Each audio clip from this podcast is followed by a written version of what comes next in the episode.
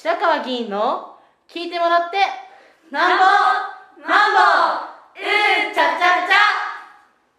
ゃ皆さんおはようございます。今日は12月の6日火曜日です。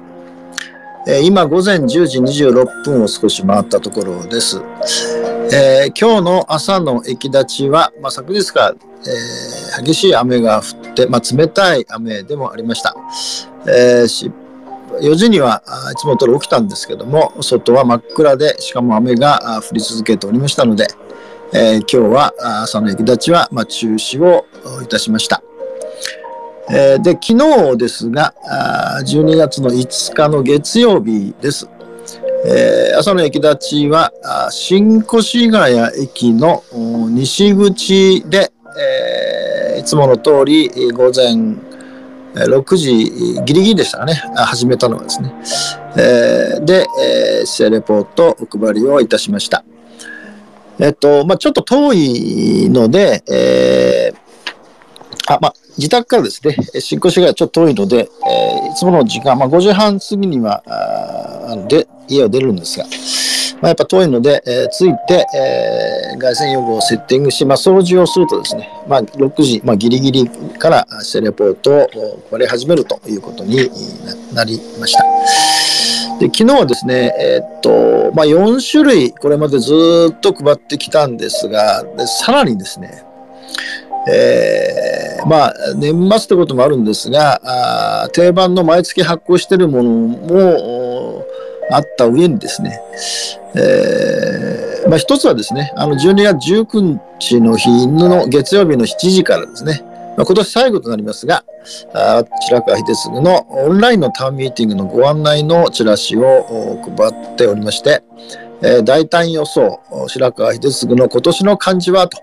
あの、まあ、私があの考えなくて、こう、あの、皆さんでそういうふうにする。まあ、よくあの、1年の終わりのとこですね、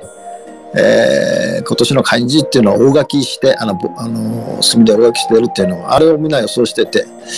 えー、一旦まあ白川秀次が今年の漢字は何なんだというようなことで、まあ、テーマはそういうことなんですが、まあ、いつもこのテーマの通り、あ全然進まないというですね。で、まあ、12月19日ですので、えー12月の20日の日が、あ12月以下の最終日になりますから、まあ、ほぼ全体的な総括のことをまず話題提供で話させて、話させていただいた上に、まあ、1年の使命ですから、まあ、それぞれ皆さんからの1年の振り返りみたいなことも聞かせていただければという、まあ、その案内のチラシが一つですね。でそれからもう一つですね、えーっと、今月の白川秀次といって、まあ、その毎月毎月のですね、えー月の私の1ヶ月間の行動予定の、まあ、チラシをですね、えー毎月これも発行してるんですが、えーまあ、これはあの、よくあるスーパーのですね、安売りチラシ風と、えーいうことで、もう今回も第3弾目になりまして、だんだんですね、えー、安売り風にに、まあ、力が入っておりましてですね、えーこれあのテーマはですね、年末大感謝祭りということでですね、えーまあ、行動はもちろん、あのー月2回の駅前対話集会とか、今申し上げた月1回のタウンミーティングとか、それから、あえっと、まあ、昨日行いましたけど、あのおえ頑張ろう日本国民協議会のお機関紙の日本再生の12月号、まあ、昨日12月号、12月一日付号の、まあ、受け止めと感想というのは、まあ、ライブで、えーこれ YouTube チャンネルライブで流してますので、まあ、そのご案内、えーとかですね、えーまあ、ぜひ、まあ、もうアップしてますので、えー白川秀次というふうに YouTube チャンネルで入力いただくともうすぐ出てまいりますが、で、これ以外にですね、あのーえーテレビゲームですね、えーちょっと今までは、あのデモクラシー4というですね、えーなんていうんですか、私が総理大臣になったらどういう内閣を作って、どういう政策を使ってですね、というのをずっとやってきたんですけど、えー12月からですね、バージョンを変えてですね、ときめきメモリアルというですね、えーガールズサイド40アートハートっていうですね。うん、まあ、これなんか恋愛ものらしいんですが、男の子に対して女の子がどうやって口説くかっていうことなんで、うん、全くちょっと想像つきませんが、あこれをやるということで、えー、で、このまあ、案内のチラシと、それから、えっと、これはまあ、あの定番になってますが、あ議会、年4回議会がありますが、その議会が終わったら必ずですね、えー、議会特集号の姿勢レポート、一心助けの、一心助け、爆声に物申すというですね、えー、まあ、年4回必ず発行してるんですが、その12月号、ナンバー86号で、あの、これは9月議会、9月議会の焦点だったですね。えー、一つは、あまあ、今ずっと問題になってますが、三学園の校舎、新校舎の契約案の否決ということに対する私の、まあ、経緯といきさ、経緯と、まあ、考え方ですね。それから、あまあ、今も国会で大きな問題になってます、旧統一教会問題に対するですね、意見書の、まあ、提出された、それに対する反対をした、まあ、自民党を含めた議会の状況。それから、まあ、9月27日に行われた安倍元総理に対する国葬儀の反対の意見書などについて、まあ、3つの大きなテーマで書かせていただきました。で、えー、っと、もう一つはですね、あのー、まあ、ずっとこのリクエストもあってるんですね。えー、あ、そうですね。電車の中吊り広告風のもので、えー、もっとわかりやすくですね、え議会のことを伝えてほしいということがありましたので、えー、今回ですね、まさに、あの、先ほどのその、行動予定表は、あの、スーパーの安売り大大特売のチラシ風なんですが、えー、この私のその性レポートの一心助け、爆笑に物申すの方はですね、映画、あ、違う違う、電車の中吊り広告風のですね、もので、えー、編集をして、えー、しましたので、まあ、これを、まあ、こ3種類増えたんで、ものすごく分厚くなったものを、まあ、昨日はお配りをしました。えー、で、えー、昨日ですね、あの7時ちょっと前にですね、共産党の市議の方が、あまあ、いわゆる駅頭に来られたんで、えー、まあ、いつもですね、私もどなた来られても、相当音が被らない代わりはですね、どうぞやってくださいっていうで、結局、まあ、あの、マイクを使って、まあ、少し離れたところでしたので、それほど気になりません。まあ、私は気になりませんでしたが、お仕事、市民の方は気になったかもわかりませんが、まあ、7時から8時まで、えー、おやりになって、まあ、党員の方は何人か一緒にチラシを配っておられましたが、ということで、昨日の駅頭は終わりました。で、今日はですね、えっと、12月1日から議会が始まってまして、明日、12月7日からですね、水曜日から午前10時から一般質問といって、姿勢全般に対して、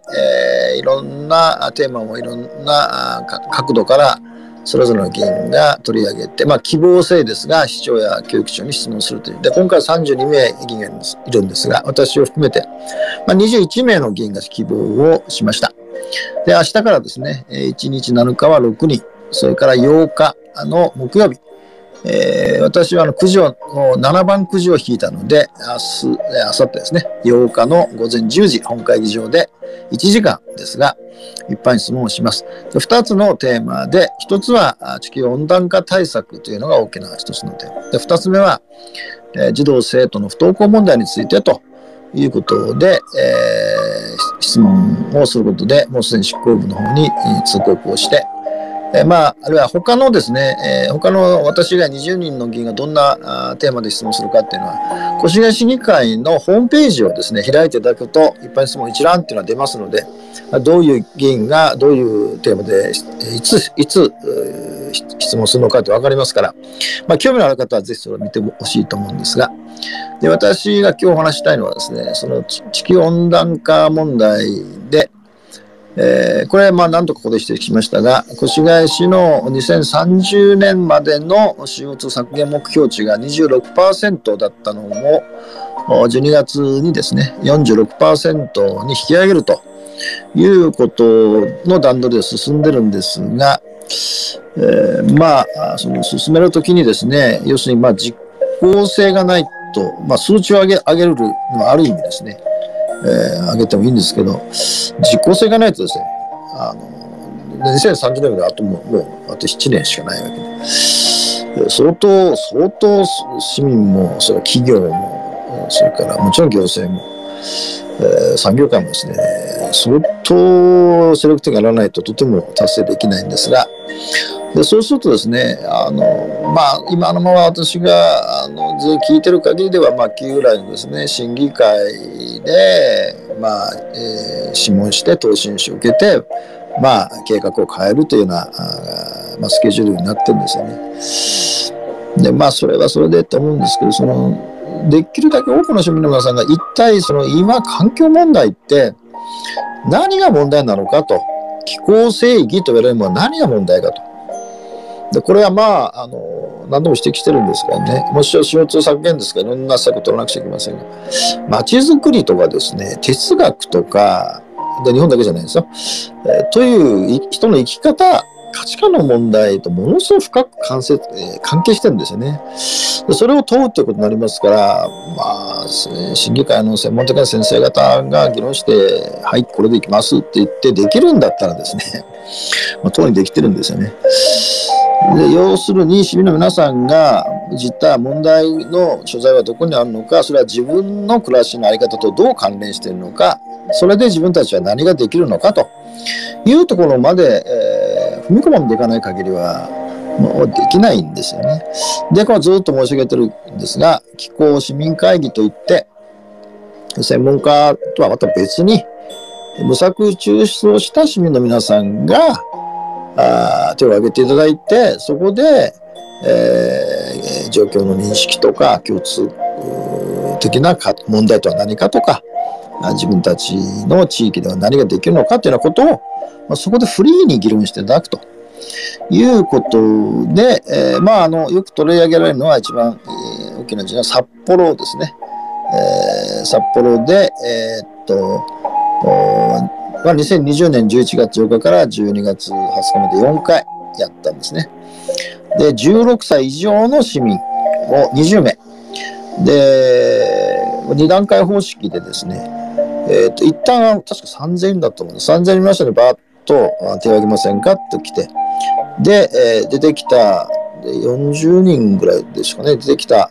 いいですよって言ってきた40人の中からまた年齢とか地域とかですね、ある程度バランスを取らないといけないので、もう一度それを精査して、えー、男性が12人で、女性が8人で、まあ、10代は、えー、の人が4名ということですね。で、そこで、まあ、議論して、えー、その、札幌のですね、新しい気候変動対策行動計画の施策に、まあ、活用されたということなんですね。だからまあ越谷市も当然だけど、あの46%上げればですね、どうやってその達成するかっていう計画がもう全部変わってくるわけですから、その時に誰が主体となるのかっていうことが重要になるので、こういう会議が必要なんですね。で、あなんでその CO2 削減って一般的には一番出してるのは、あの、要するに火力発電所です。えー、あるいはまガスとかですね、使ってるんですが。なんですけど、実際その CO2 が、じゃあ他のとこないのかって言えばですね、一般家庭で約3割強。それから業務ですね。まあビルとかいうので33%。それから運輸、まあ車ですね。ガソリンとかで22%。というのがまあ大体排出量の大きなところなんですね。だから家庭で3割強なわけで、業務といっても地域にありますよね。だから、もう半分以上はですね、地域の課題として転換しなくちゃいけないわけですし、それから運輸、まあ、大きなですね、トラックとかタクシー会社の中心が腰がなるわけじゃありませんが、でもまあ、業務のやつも走ってますし、当然ですが、皆さんの家庭の個人のやつも走ってるわけで、まあ、どういうふうにしていくかということが重要なことになるわけですよね。で、決してですね、その、さっき言った札幌、札幌だけが、なんとかな、ものすごく先進的にやってるっていうことでもなくて、全国ではですね、いろんなところがですね、もうすでに取り組んでるんですね。で、これはなぜそうかというと、世界的にそうだからなんです。えー、まあ次にですね、大きなあの札幌は政令市ですね、政令市の中では川崎ですね、神奈川県川崎市が脱炭素川崎市民会議というのを作って、えー、同じように2021年5月から10月までやってるんですね。これは、えー、移動、住まい、消費の3テーマを重点的に論議し、77項目の提言をまとめ、市の温暖化対策推進基本計画へ意見として川崎市の先ほどの札幌市と同じですね。それから東京都の武蔵野市ですね。武蔵野市は、あの、えっ、と、中核市でもなかったかな。20万ぐらいの町です。で、ここは武蔵野市気候市民会議というのを2020年、もう今年ですね。7月から11月までやって、消費や移動、住まいをテーマに議論して市民意見をまとめ、市が行動指針、気候危機打開武蔵野市民活動プラン、まあ、箇所に作成にこう使ったっていうですね。それから埼玉県でもやってるんですね。所沢市、町ごとゼロカーボン市民会議っていうですね。えー、まだこう続行中ですね。2020年から8月から12月でやってるんですが、えー、これはですね、エネルギーや消費、移動などのテーマについて議論し、出された意見と投票結果を市の環境審議会に、これは市の環境審議会に、えー、まあ、だからうちと同じような感じですかね。で、地球温暖化防止の計画を含む市の環境基本計画。だから、環境基本計画を変えなくちゃいけないんですね。うちも環境基本計画変えるんですが、そこをね、買い手に活用してますっていうようなことなんですね。まあ、今日はちょっと時間がないので、まあ、こういうことを中心としてですね、えー、っと、8日の10時、本会議場での私の一般質問の、まあ、あの、なんていうんですかね、主要なポイントとしてですね、まあ、市長さんなり執行部なりがどういうふうにこれを受け止めていただけるのかですね、まあ、提言を含めてですね、あの、次のステージに行けるような形での、まあ、ぜひ質問にしていきたいと思っておりますので、えー、もしですね、お時間がある方は、まあ、本会議場に来ていただくのが一番いいんですが、あライブでも中継しておりますし、それがもちろん終わればですね、まあ、1週間ぐらいしたら、あの、市議会にアーカイブとしてアップしますし、私の方もですね、え、もうちょっとかかりますが、YouTube チャンネルで、私のチャンネルで少しあの、質問と、それから答弁のポイントみたいなことを、見てすぐわかるようにですね、わかりやすいものに少し編集をして、え、私の YouTube チャンネルでアップしたいと思いますので、まあ、ぜひ、そのようなことなので、えー、市民の皆さんに今日はお知らせをさせていただきました。以上です。